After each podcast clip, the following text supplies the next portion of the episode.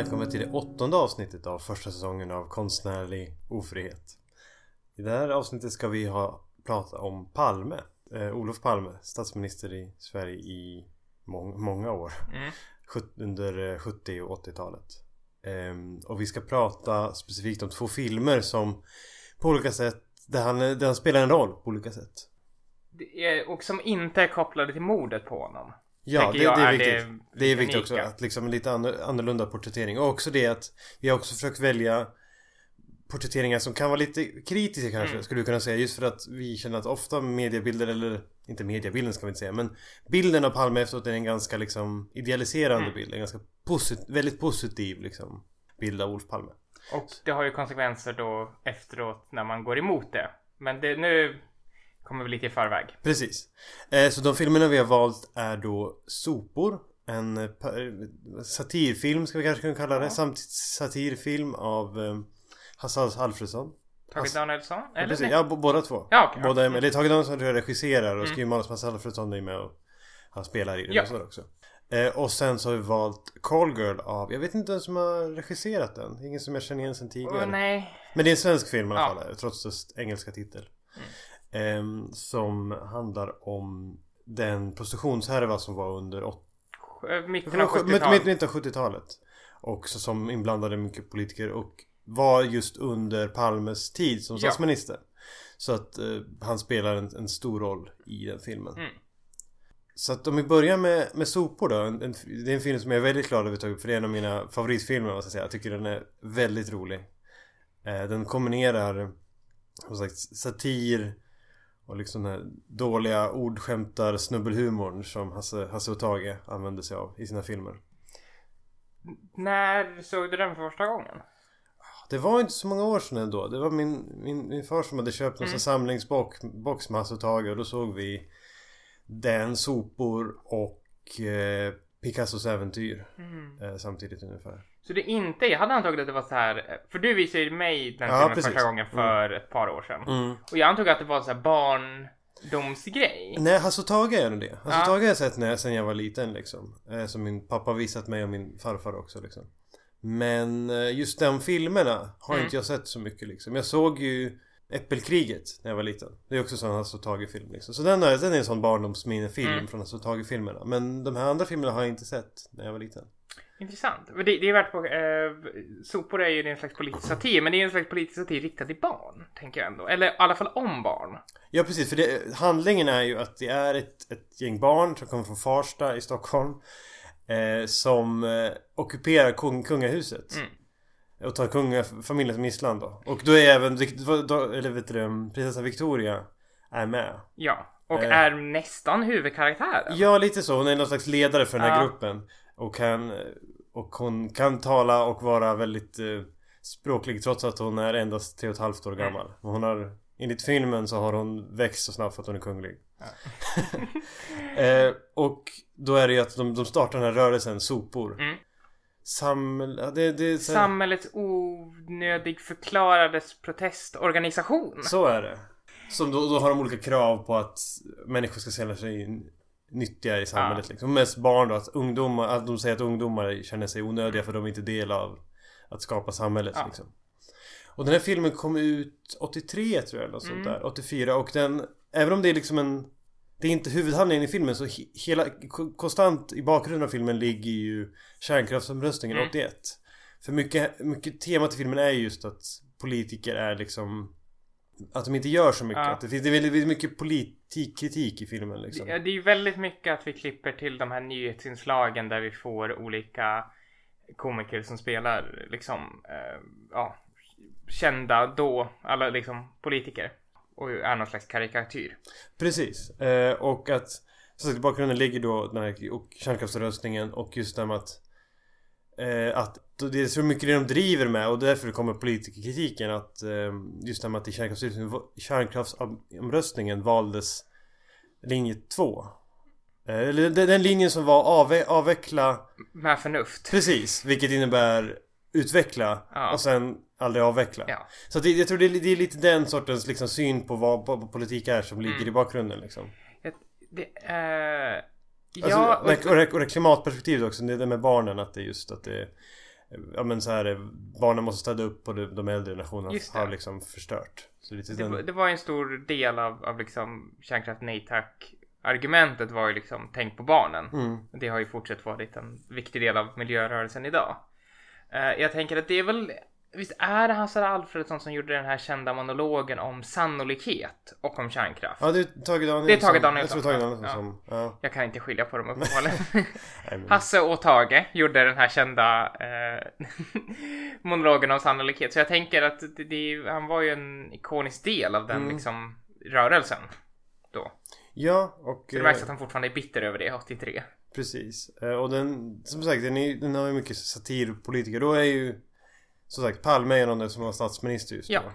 Så de driver ju mycket med honom då. Och Mm. det som är intressant är just att den bilden som kommer fram av Palme i den, i den satiren liksom. Som är mycket en person som är ganska liksom ja, Det känns som att han är lite god och lite som idag kanske man skulle kalla honom Mm. lite så här små populistisk. Inte i bemärkelsen högerpopulism utan att han, han alltså hur populism i gemen Ja. används utan så att liksom att han hopp, hoppar med i kamper för Mm. att han vill vinna politiska poäng av det. Ja, men så han är ju en, en opportunist på något sätt. Att, var, så här, det var nog det ordet jag sökte Ja. snarare. Mm.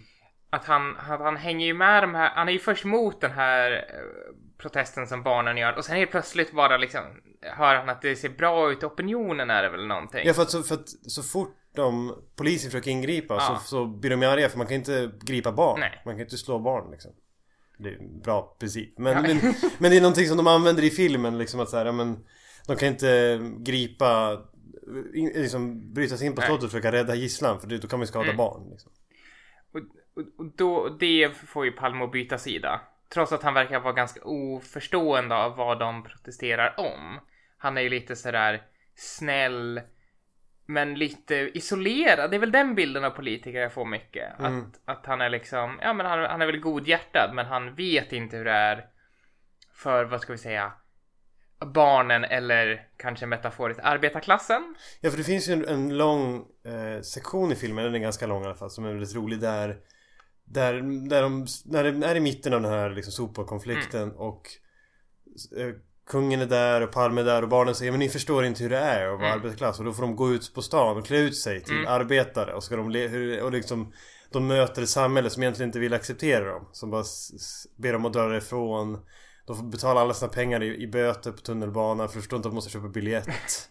De, så de, de går och tigger, tigger mat och knackar dörr liksom. Mm. De blir bara utkastade och blir kallade liksom eh, Parasiter liksom Kul, ja. och, och som slutar väldigt komiskt för att det blir då att de blir anklagade för, för um, Alkoholister Mm. eh, och, och i fängelse, eller åker till fängelset och då ska de blod, blodtesta dem Mm. För att se om de har alkohol i blodet och då har ju då kungen blått blod såklart Så då, då, då, då lyckas de liksom övertyga dem att det är faktiskt, han är faktiskt kungen Mm. liksom, och Palme Eh... Väldigt, väldigt rolig detalj Jag tänker att det är värt att påpeka eh, det liksom historiska i det här med att vi har en ockupation och så har vi Palme som kommer dit och försöker på något sätt medla. Det är ju någon slags föryngrad version av, av kårhusockupationen Mm. i 1968 som jag tänker det här anspelar på ändå. Precis Av liksom när studenterna eh, ockuperade i protest mot en reform av eh, hur utbildning, högskoleutbildningarna skulle se ut. Mm. Eh, och då, ja. Det var ju när Palme, innan han var statsminister, det var ju när han fortfarande var... Han var utbildningsminister Han var utbildningsminister, exakt. Så där, därför åkte han dit och liksom skulle medla med de här radikala studenterna inspirerade av revolterna i Frankrike. ja. mm. Som hände, skedde ungefär samtidigt. Mm. Så jag, jag tänker det är värt att påpeka att det här är som en slags, ja. Det, det är barnversionen av det. Mm. Ja men det, det är Mm. roligt. Men det blir också att, att kritiken eller satiren då av Palme blir också att Palme blir en, men en sån som bara säger saker. Mm. Jag tänker att det finns också mycket att han, han använder väldigt mycket sådana stora typiska politikord Ja. liksom, visionsord. Men när han väl liksom, när det blir konkreta saker då blir han lite såhär nja. Det finns, ja det är någon gång han liksom, när han blir, först en scen han kommer till slottet och så barnen är kritiska för barnen förstår det här att han bara liksom vill, vill dra politiska poäng från dem liksom. För att han, han åker ju upp i opinionssiffrorna så fort han går dit liksom. Ehm, men då är det liksom att de, han, de säger en massa saker som man brukar säga. Liksom så här, om, om, och utbygga välfärden och Mm. med folket och han bara, ja, ja, ja, ja. Till slut säger de avveckla kärnkraften. Nej. Nej men nej. det är liksom de, de försökte liksom lura Mm. honom på sitt eget språk på något vis. Ja. Så att ehm, Sen är det ju också roligt Nu har inte jag lika mycket koll på de andra partiledarna så, som man har om Olof Palme. Han är ju liksom en sån historisk karaktär så jag tycker alla har liksom medveten om det. Men Det är ju roligt att se kritiken av de andra partiledarna Mm. också faktiskt. För just under då var ju ehm, Får se, nu är det Gösta Boman som är partiledare för Moderaterna Ja. Som är en väldigt liksom Det är ju, det är, Moderaterna har ju återvänt till sin, den politiken som de hade då. Idag med att så här mer och mer poliser. mm, Det är fascinerande hur aktuell den här satiren som hade känts väldigt konstigt tror jag för några år sedan känns idag. För att liksom det var ju för inte allt för länge som alla partier började bråka om hur mycket poliser vi ska ha. mm. Och här är det en grej att Gösta Bohman föreslår att vi ska ha fler poliser än barn först och sen mer poliser än folk. Som ett sätt att lösa liksom, den här konflikten. Och då, precis, när man ser det så känner man verkligen att Så är Moderaterna nu igen. Ja, rösta på Gösta, en snut i varje knut. Som var slagordet. Det får något liknande med uh, Ulf Kristersson. Får de hitta på. Eh, kryssa, uff. Kry- Krysse, nej jag kan, Ja, ja, men, ja, hitta på det till nästa ja. avsnitt. En snut i varje knut kan de fortfarande köra. Precis, det funkar. Det rim- rimmar. Eh, och sen så har vi ju, vilka har vi med? Vi har um, som partiledare, det är ju um, eh, Fälldin. Mm, som inte säger någonting. Precis, som är mest drivs för att han inte, att han är så seg. Precis, Ja. han, han, han är med i debatt med Palme och han, han säger ingenting. Han, han fyller i när Olof Palme säger saker ibland. Det är lite Ja. det han, hans roll blir liksom. Ja, men och att han är fåraherde på Ja, något just sätt. det, precis. han är klädd som Moses i slutscenen och så här sover ute i... Ute i... Ute- Ja, ute bland fåren på Mm, heden liksom. Ja.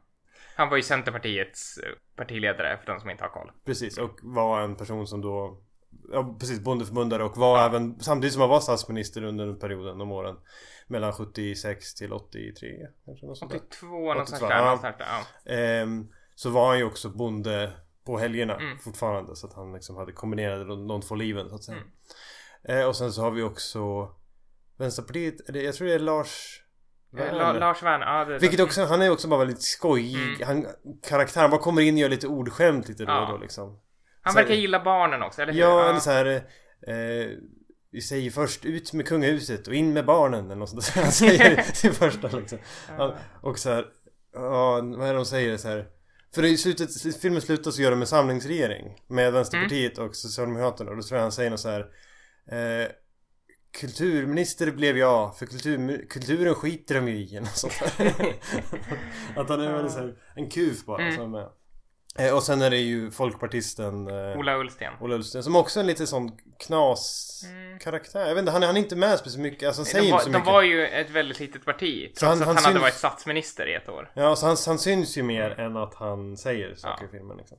Så där har vi liksom det politiska aspekten. Men sen är det ju massa såklart satirer om det är, det är någon som är... Nyhetspersonligheter och de skämtar också om Säpo, polisen och sådär. Ja, och det finns någon från LO, det finns någon från SAF som Ja. är väl eh, Svenskt Näringslivs Ja, Svenska Arbetsgivarföreningen. Precis. Eh, och så lite sådana eh, industripersoner liksom. Och alltså kungafamiljen är ju Ja, central. det är en huvud... De driver ju liksom, en av de som driver mest med liksom.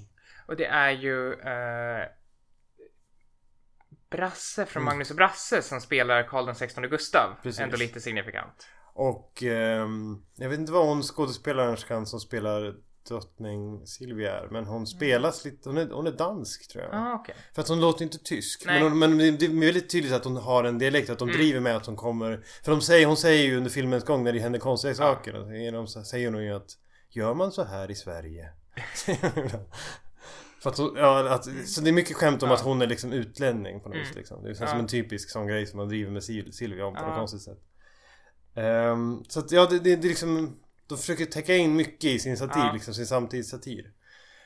Och det märks ju, jag tänker att det är ändå relevant att, att vi var tvungna att för att hitta en sån här framställning av Palme gå tillbaka till innan mordet. Ja, ja men det är väldigt Alltså viktigt. det ja. Att liksom Det är det som är del i det här liksom helgonförklarande Mm. som har skett efter han mördades att Han blir lite en skyddad figur Ja. liksom. För att jag tror att, alltså det är såklart att det finns Högermänniskor som gillar Palme idag Men Mm. jag tror att det finns en bredare liksom Konsensus om att han Som han tycker om tänker Man tar inte upp det, tror jag, från högerns sida för att det finns en ett litet undermedvetet att eh, så länge Palmemordet är uppklarat så allt den här, den här hatet mot Palme som var så otroligt starkt, både till en viss del ute på vänsterkanten. Det fanns liksom en mer då, radikal vänster som tyckte ja, Palme är någon slags överklassgubbe som leker socialist. Eh, Och det är kanske ett perspektiv som är lite likt den här filmen, men också de här väldigt starka liksom lite så antisemitiskt kodade hatet mot Olof Palme med de här karikatyrerna med den stora näsan. Jag, tror, jag tror det finns en skuld där bland, bland vissa delar av högern som gör att man kanske lite också inte riktigt vågar ta i det där längre. Delvis så är det också för att det inte är så relevant. Men för när man gör de här dokumentärerna, ah, nu minns vi Olof Palme. Då är det ju alltid som att när de här, det här hatet mot Palme tas upp, då är det alltid boven Mm. på något sätt. Ja, för jag har ju hört Jag har ju att min, min mamma har ju berättat om det Att eh, När hon var ung för min morfar Min morfar då, hennes pappa var väldigt liksom anti Palme Mm.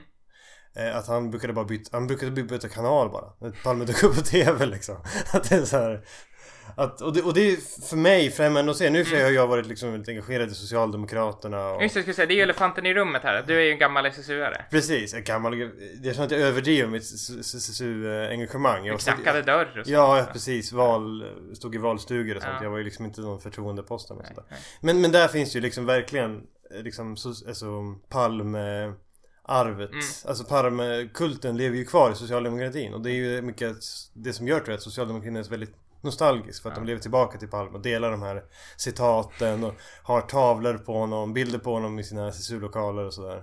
Jag skulle vilja säga att det lever väl kvar även till en viss del i eh, Vänsterpartiet också. Att man gärna vill liksom det är väl ett spel som jag tror att Vänsterpartiet länge har kört här, att Socialdemokraterna har gått åt höger. Nu är de inte som de gamla Socialdemokraterna, men det känns...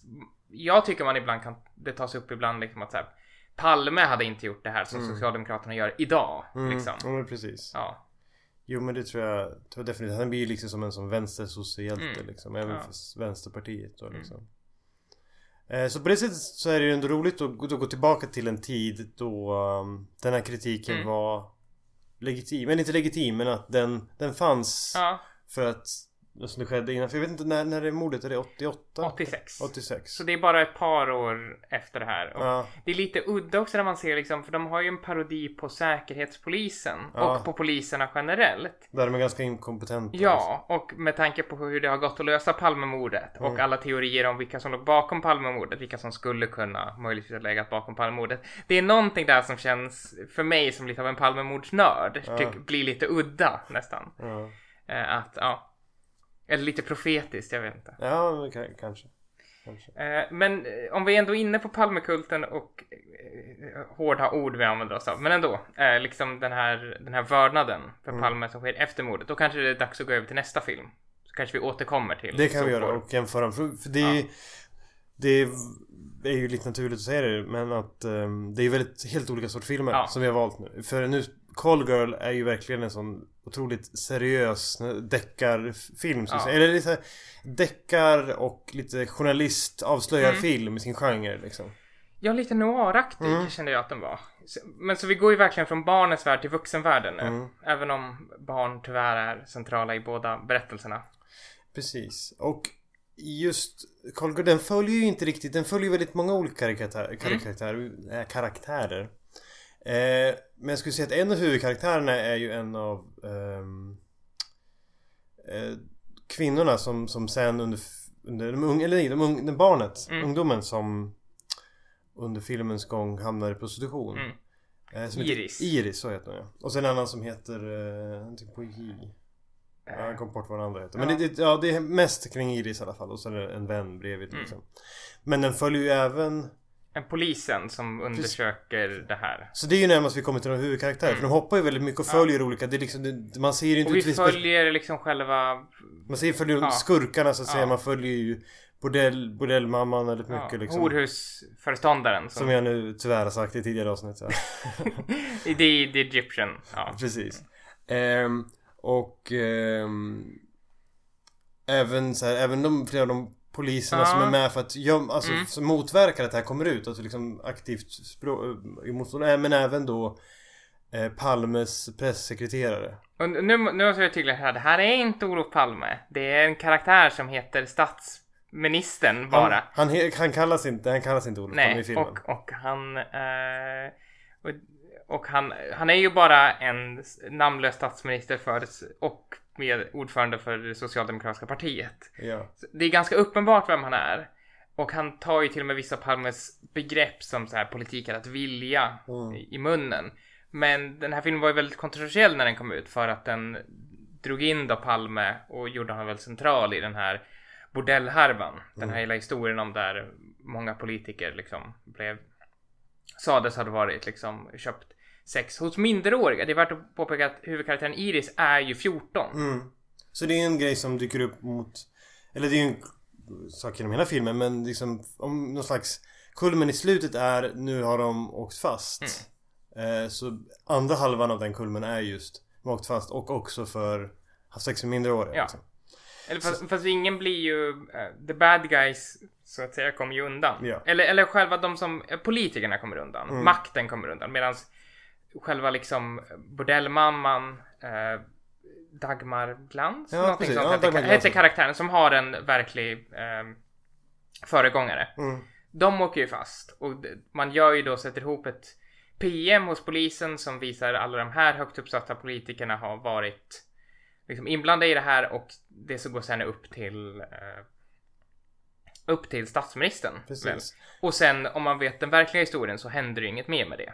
Nej för att det här sker också precis i samband med ett val Valet Ja. 70 Sex. 76 ja, precis. Eh, så att det här, då, då, då, det blir maktskifte för första gången på 44 år i Sverige och Mm. Ja. Torbjörn Fälldin blir statsminister. Mm. Och det är inte förrän eh, 1984, 86 tror jag något sånt där. Som då dyker upp igen, som de tar upp i Fälldin-dokumentären som Ja. gick på SVT så är det ju Där nämns det ju bara väldigt kort. Eh, men där, just under Mm. 85 så um, uppdagas det här dokumentet igen och det blir en skandal kring det att det visar sig. Nej, men det är väl på 70-talet när Fälldin är... Det är väl då han dementerar det. Är det, men, men han valdes ju in 76. 76. Ja. Är, är det så tidigt som innan skiftet till 80-talet? Så det var Eh, ja, för det är han som är statsminister som sen ja just det. Just, Ja, ja, okej. För han, det som händer är ju att så det finns det här eh, promemoriat som som nämner då kända politiker. Eh, det, det här brukar ju kallas ibland för Geijeraffären. Det är för att eh, får säga, justitieministern var liksom direkt anklagad då för att vara eh, haft sex med minderåriga. Vad man vet. Men sen går ju Fälldin upp i riksdagen och säger det här är inte sant och det vet jag för att jag har tittat på det här dokumentet och där står ju mitt namn. För det är någonting de implicerar i filmen också. I, i Call Girl att eh, Fälldin också köpte sex från en av de minder- minderåriga.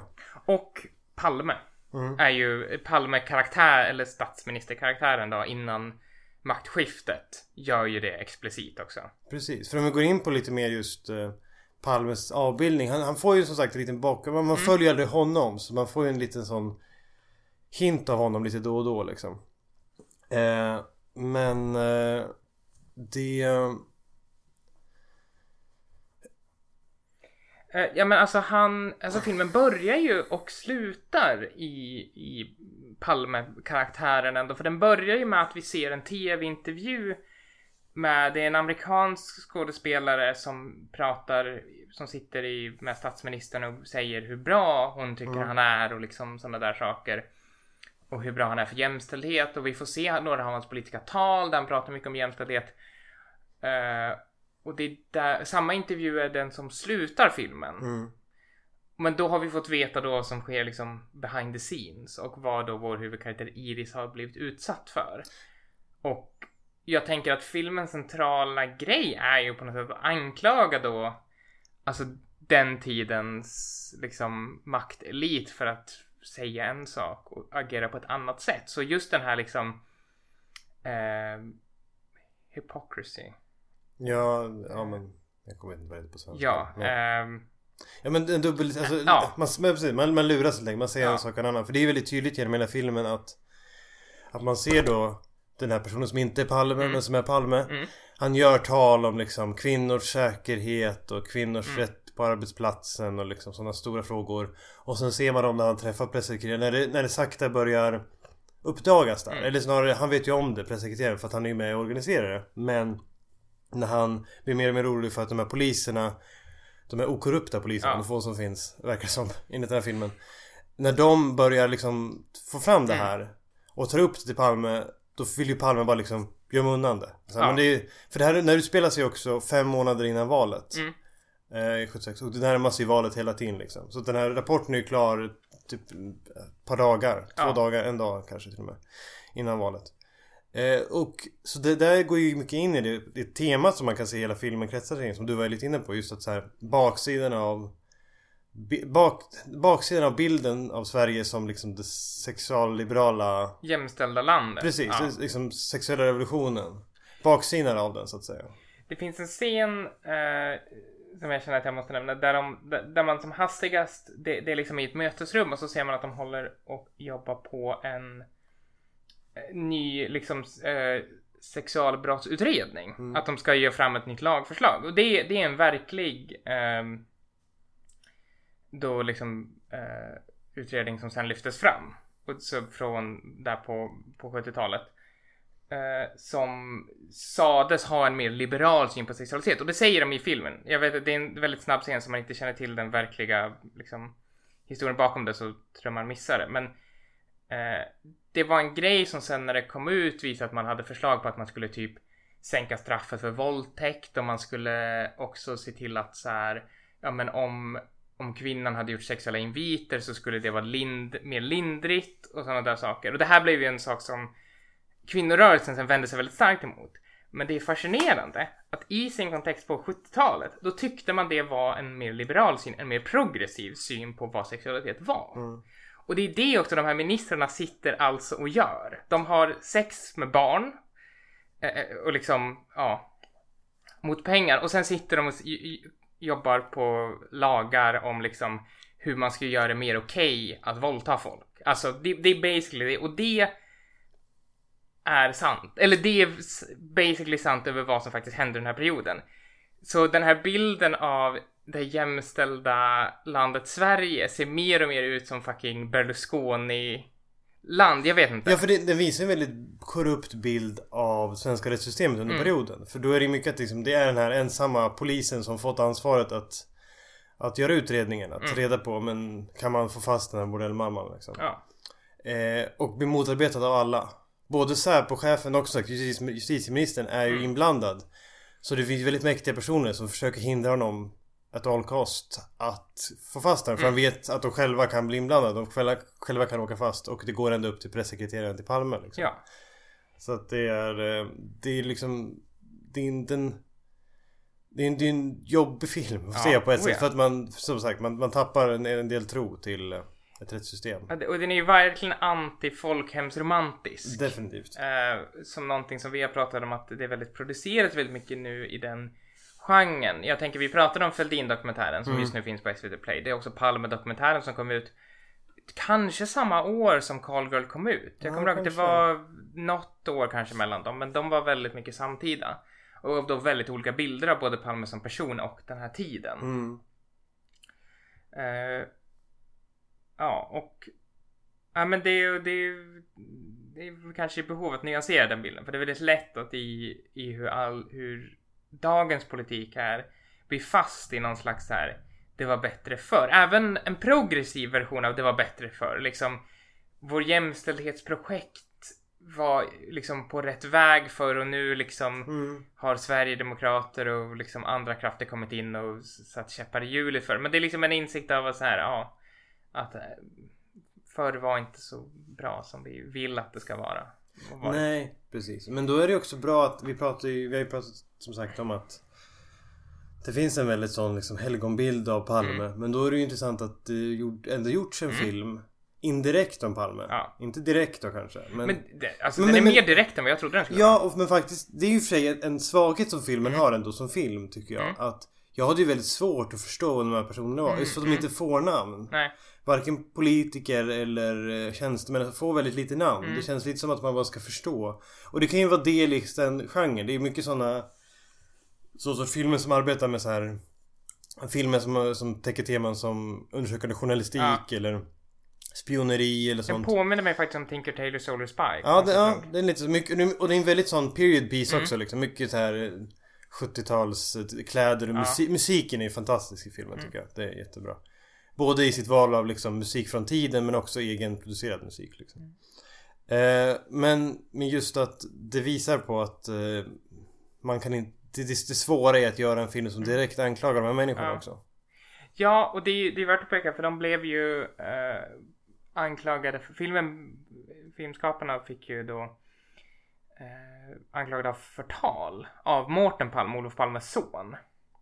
Och de klippte ju om filmen så, så jag tyckte den var ganska uppenbar i vad den, vem ändå statsministerfiguren skulle vara. Mm. Eh, men de var ju ty- tydligen i själva scenen där han har sex med då huvudkaraktären Iris. Då har de ju gjort det suddigare. Så det går att förneka att det är den karaktären som gör det. Fast jag tycker filmen på alla andra sätt gör det väldigt tydligt att det var han som gjorde det. Att det inte var någon annan politiker utan det var statsministern. Ehm, så så jag, jag trodde det skulle vara mindre diffust. Men det kan ju jag ha att göra med som du säger att det beror hur bra koll man har på den här historien. Eh, att- om man fattar eller inte. Jag tror, jag tror den, den är mer gjord kanske för en publik som har koll.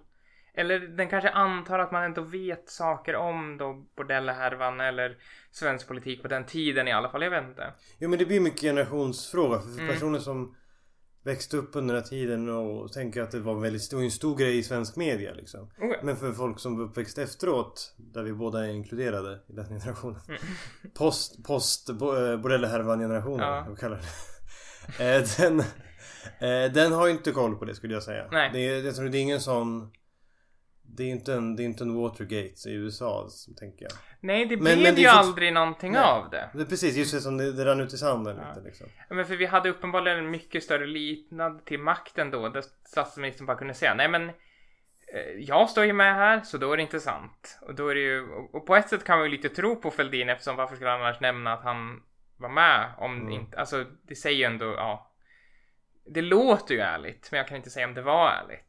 Mm. Jag tycker ändå att den här filmen har och de här händelserna har relevans i när vi kan prata om, om liksom i ett post metoo Mm. diskurs Definitivt. där liksom många som har pekats ut av delvis politiker och så här folk som har varit liksom sådär eh, uttalade feminister och liksom vänstermän och sådana där saker. Eh, Så tycker jag det är högst relevant liksom att komma ihåg de här sakerna. Jo men definitivt. Och nu går vi in lite på Fälldin-dokumentären. Det är inte riktigt temat för. Nej. Men jag tänker att jag bara går in på den lite kort. Så är det också så att när, han, när de har talet i den dokumentären så klipper de ju efteråt Mm. till eh, Folk, för det var ju väldigt många som kom dit och lyssnade då. Ja. Och folk som reagerade på det och sa Nej men han verkar så trevlig och han verkar allra vanliga Mm. liksom. Han verkar så mysig. Och det var ju lite Fälldins karaktär. Han var ju en väldigt liksom folklig, otroligt folklig statsminister liksom. Mm. Att han var så här. Han kanske pratade lite komplicerat ibland men just så här, Hans folklighet var väldigt närvarande att han var bonde och liksom han Det fanns en sån jordnärhet Mm. som inte fanns hos andra politiker liksom. Men jag tror Palme hade lite svårt för det för Palme är ju överklass Han är champagne, champagnesocialist. Ja, verkligen. Eh, ett, ehm, jag kan rekommendera, eh, bara för jag nämnde det, eh, om man vill veta mer om sexualbrottsutredningen så kan man lyssna på ett avsnitt av podcasten Snedtänkt med Kalle Lind om den kvinnliga sånggruppen Röda Bönor. För då går de igenom det i mer detalj. Mm. Så man vill veta mer om, om vilka faktiskt lagändringar man, regeringen föreslog som man skulle göra för att på något sätt vad man uppfattade liberalisera eh, och ta bort stigmatiseringen av sexualitet. För det, var- det var på något sätt det man det man såg det i. Och det, jag, jag vill slå fast det där i liksom den negativa sidan av den sexuella revolution, re, revolutionen.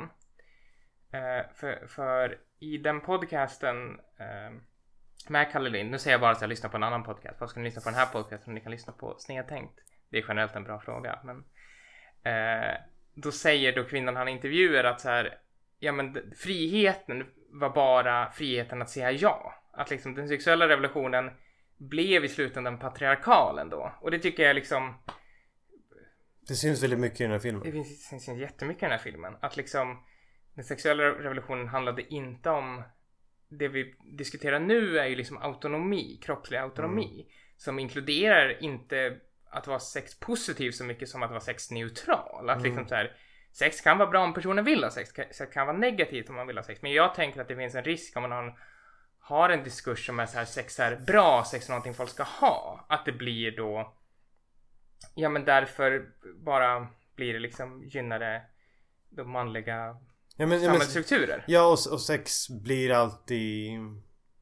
Det är bara inte någonting positivt Ja. liksom. Det finns en väldigt en, enkelriktad utvecklingslinje om man ska Och- uttrycka sig lite konstigt. Och det, det är ju ingen, det finns ju ingenting Alltså män rent historiskt har ju fått knulla fritt i alla tider, särskilt män som har makt. Mm. För de har ju, det har inte så här, ja, de har inte behövt ta ansvar över barn som föds och de har inte behövt, eh, och de har kunnat täcka upp saker och de har kunnat liksom så här, de har inte blivit stenade eller liksom anklagade för att vara horor och sånt. Alltså den sexuella, någon sexuell frihet för män är ju ingenting modernt koncept, det vad jag vill säga. Så, så ja, men jag, och det är det jobbiga att se när man ser den här filmen. Tycker jag.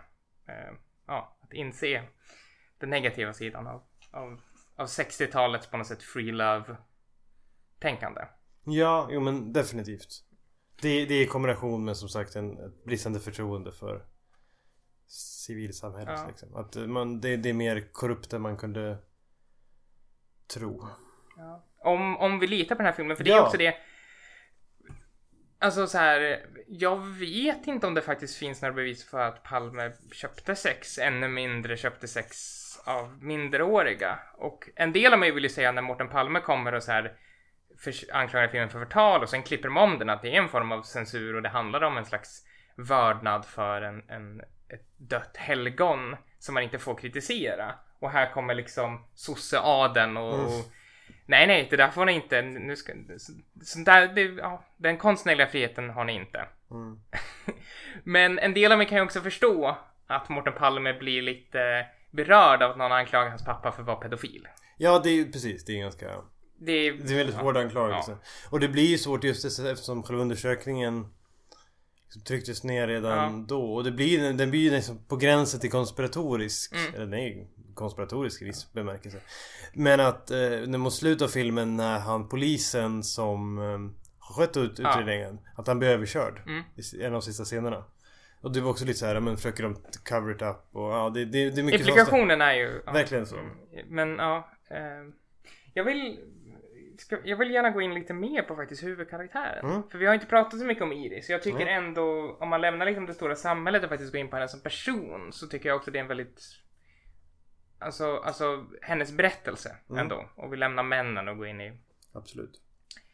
Eh, För jag tycker det jag gillar med den här filmen att det vore så lätt att bara göra en berättelse om politiker och en berättelse om eh, poliser. Och att göra den här noir-berättelsen som ja, hans, han huvudpolisen spelad av Simon J. Berger är på något sätt. Eh, men att de också väljer att följa de unga tjejerna är jag väldigt glad över. För Iris är ju en lite vad man skulle kalla en sån här rökrutetjej. Hon hamnar lite på fel sida och liksom det första vi får se henne göra är ju att hon flyttas till ett, ett ungdomshem. Ja, det är därför man Mm. ungdoms... Ja, någon, men något ganska så här öppent anstalt hade jag inte. Men det är mer bara ett hem. Ja det så känns de- mer som någon slags, det, är så här, det känns lite 70-tal, Ja. lite sån här, eh, inte hippie kanske men det är mycket så här accepterande Ja. pedagogik och man ska inte ställa massa krav på Ja. ungdomarna och sådär liksom. Utan de får gå lite som de vill. Och det gör ju att de går ut och, och eh, snubblar in i prostitution. För det är det de gör. De, de här tjejerna liksom bara är ju mest intresserade av, av typ så här festa och så helt plötsligt hamnar de De Att några av de äldre tjejer, ja. precis. Som följer med dem till någon kille som de inte förstår ska ju betala dem för att dansa naken Ja. framför honom. Och så helt plötsligt dyker då den här bordellmamman upp och från början är väldigt trevlig liksom av att så här Liksom hon försöker hitta någon slags så här bonda med dem som tjejer tänker ja men gud vad unga och fina ni är och är liksom avundsjuka. Bara, Ja men ni kan få, låna min lägenhet och festa och så helt plötsligt liksom förstår de efter ett tag att eh, nu är vi anställda av henne. Ja, för så, fort, att, så ja. fort de vill försöka ställa krav tillbaka Mm. Så blir hon bara arg, Ja. arg på dem. Ursinnig på dem. Och hon har ju liksom någon slags muskelknutte bredvid sig som är någon, kanske deras hallick men också uppenbarligen underställd då Dagmar Mm. på något sätt. Som, ja, så det finns ju det här kriminella elementet som gör att de, de sen inte kan riktigt dra sig ur hur de vill. Mm. Eh, Nej men jag tänkte, jag, ty jag tycker i den karaktären så får man det här sveket av från socialdemokratin av då, ja men människorna som faktiskt har hamnat utanför samhället. De som inte liksom har passat in, de som inte har Ja men, ja, äh, arbetarklass kanske är fel ord, men, men liksom de de utstötta. De som, ja, Mm. de som man säger sig ska ta hand om. Och här blir de bokstavligt talat utnyttjade. Ja, för, ja precis, makten. för de blir väl liksom Just att de personerna som de säger i sina liksom, tal inför Mm. hela Framför Göteborgs kulturhus liksom Mm. De säger att de ska skydda de utsatta Skydda de, de svaga människorna i samhället Och när det är de själva som utsätter de här Ja. svaga och skapar dem Nej men jag tycker också att liksom, hennes historia från att vara liksom en ganska fri och glad tjej Mm. Till att bli liksom en, en person som är inlåst på en anstalt i slutet av Mm. Och får panikattacker när hon Av ser att, män. se, ja, av att se just de här männen på TV. Precis. För de tvingar ju dem att titta på, på liksom nyheterna. Och där Ja. sitter Torbjörn Fälldin, Fälldin med i en... Nej det är inte, det är inte Fälldin. Jo men Fälldin och Palme antar Precis, jag att det är. ja. Ja. Sitter med i en debatt och då... Ja precis. Mm. Så det är verkligen så här... Hur, på det sättet hon förstörs genom den filmen. Mm. Hur de liksom... Hon... Hur kunderna och prostitutionen i allmänhet förstör de här människorna. Eh, visar ju då på konsekvenserna av det. Och det är, jag håller verkligen med dig att liksom att se, visa det perspektivet gör att det blir så mycket bättre. För det skulle kunna mycket, precis, skulle kunna vara bara liksom en ett gäng. Det skulle kunna vara som någon av de här ehm, filmerna om Wall Street. Eller om eh, finanskrisen vi såg. Mm. Att det är bara massa, massa poliser, massa um, män in suits som går runt och så så, ja men eh, vi försökte men vi lyckades inte lösa det. Nej. Och sen så, ja. Är det en berättelse om det. Men det blir så mycket mer än så. Och, ja, och det... Så det, det tycker jag är verkligen en av styrkorna med filmen. Ja. Ja, nej, det, det, är, det är en... Det är ingen, det är ingen rolig film. Det är ingen Nej. man skrattar åt. Men Så- det är en av de bästa för- svenska filmerna jag tror jag har sett Mm. faktiskt. Eh, rent också hur de fångar den här perioden och liksom de går inte overboard men, men det känns alltid när det utspelar sig. Mm. Liksom. Ja. Eh, och skådespelinsatserna är väldigt bra. Ja, ja, verkligen. Mm. Eh, jag, tänk, jag tänker det mest tydliga liksom, det har vi nämnt, skillnaden mellan den här och Sopor. Det är väldigt två svåra filmer att jämföra men är liksom det här att innan mordet så gick det att kritisera Palme men efteråt går det inte riktigt att göra det och nämna honom vid namn. Mm. Man måste lite mörkare. Eh, och det imponerande är väl som du har sagt att den här filmen ändå kommer så pass långt i Mm. sin kritik som den gör. Definitivt. Mm. Eh, och så precis, stämning. De arbetar ju olika, som kritiken arbetas ju på olika Mm. sätt eftersom att i så på webbs det in liksom en slags samhällskritik, samhälls eh, satir Mm. som är väldigt rolig som man skrattar åt Ja. liksom. men, det, det, men det går ju inte att gå från den, den filmen och sen se ehm, och sen se um, Call Girl? Tack. För att då fastnar skrattet i Ja. halsgropen. då blir det lite, Ja. ah nej. Ja, nej. Eh, så, så de båda är lika bra tycker jag ändå på att framföra Mm. samhällskritik, framföra liksom kritik. Eh, även om kanske sopor är på ett större visionärt plan så. Ja. Men de gör det på helt olika sätt. Mm. Men jag tycker de gör det väldigt skickligt båda två. Mm.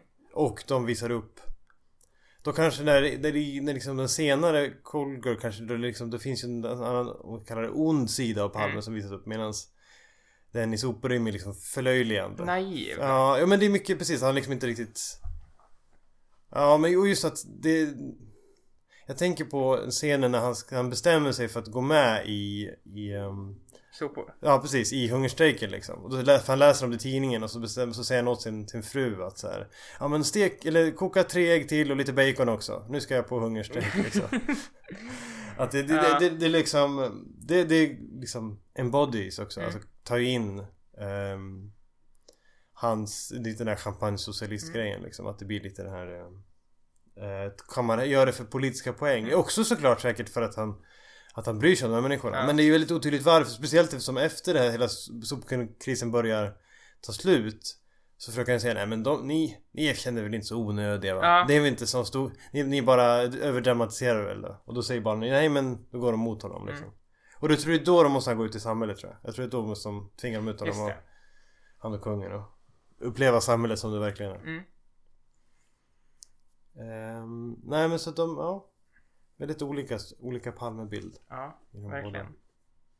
Men ja, men också eh, lite unika i att de är så pass eh, vanhelgande. Ändå. Ja, jo, verkligen. Det är inte så många. Sen finns det ju som vi vet, det finns ju väldigt mycket filmer om Palme som är Mm. dokumentära filmer. Mm.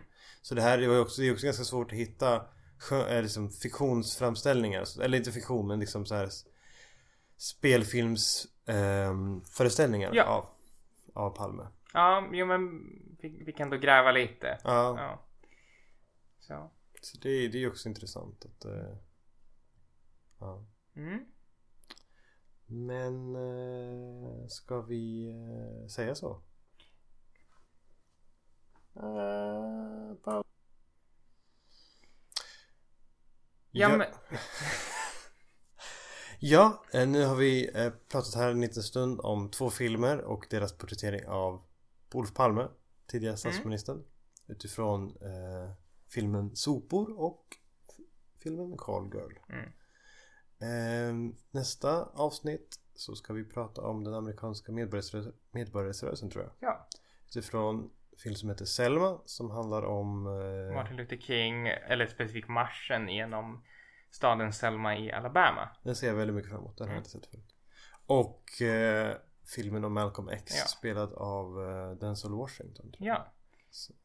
Så det, ja, nej, men det, berättelsen som jag vet, tror jag Palme själv har berättat om hur han gick då från att vara överklassman till att bli socialist var ju genom att, att åka till USA och se den hemska rasismen Mm. där. Det kanske också är lite av en skapelsemyt, men, men ja. Men någonting ligger det säkert i också. ja och, och, nå- det finns i alla fall en koppling där. Så nu ska vi åka och se den hemska rasismen Ja, i i nästa avsnitt. Nej, det kan vi inte skratta åt. Fan. Nej, nej. Eh, fan. Uff. Ehm, så att eh, det ska bli intressant att se vad de filmerna visar oss om de viktiga ledarna inom Mm. medborgarrättsrörelsen. Som också blir skjutna.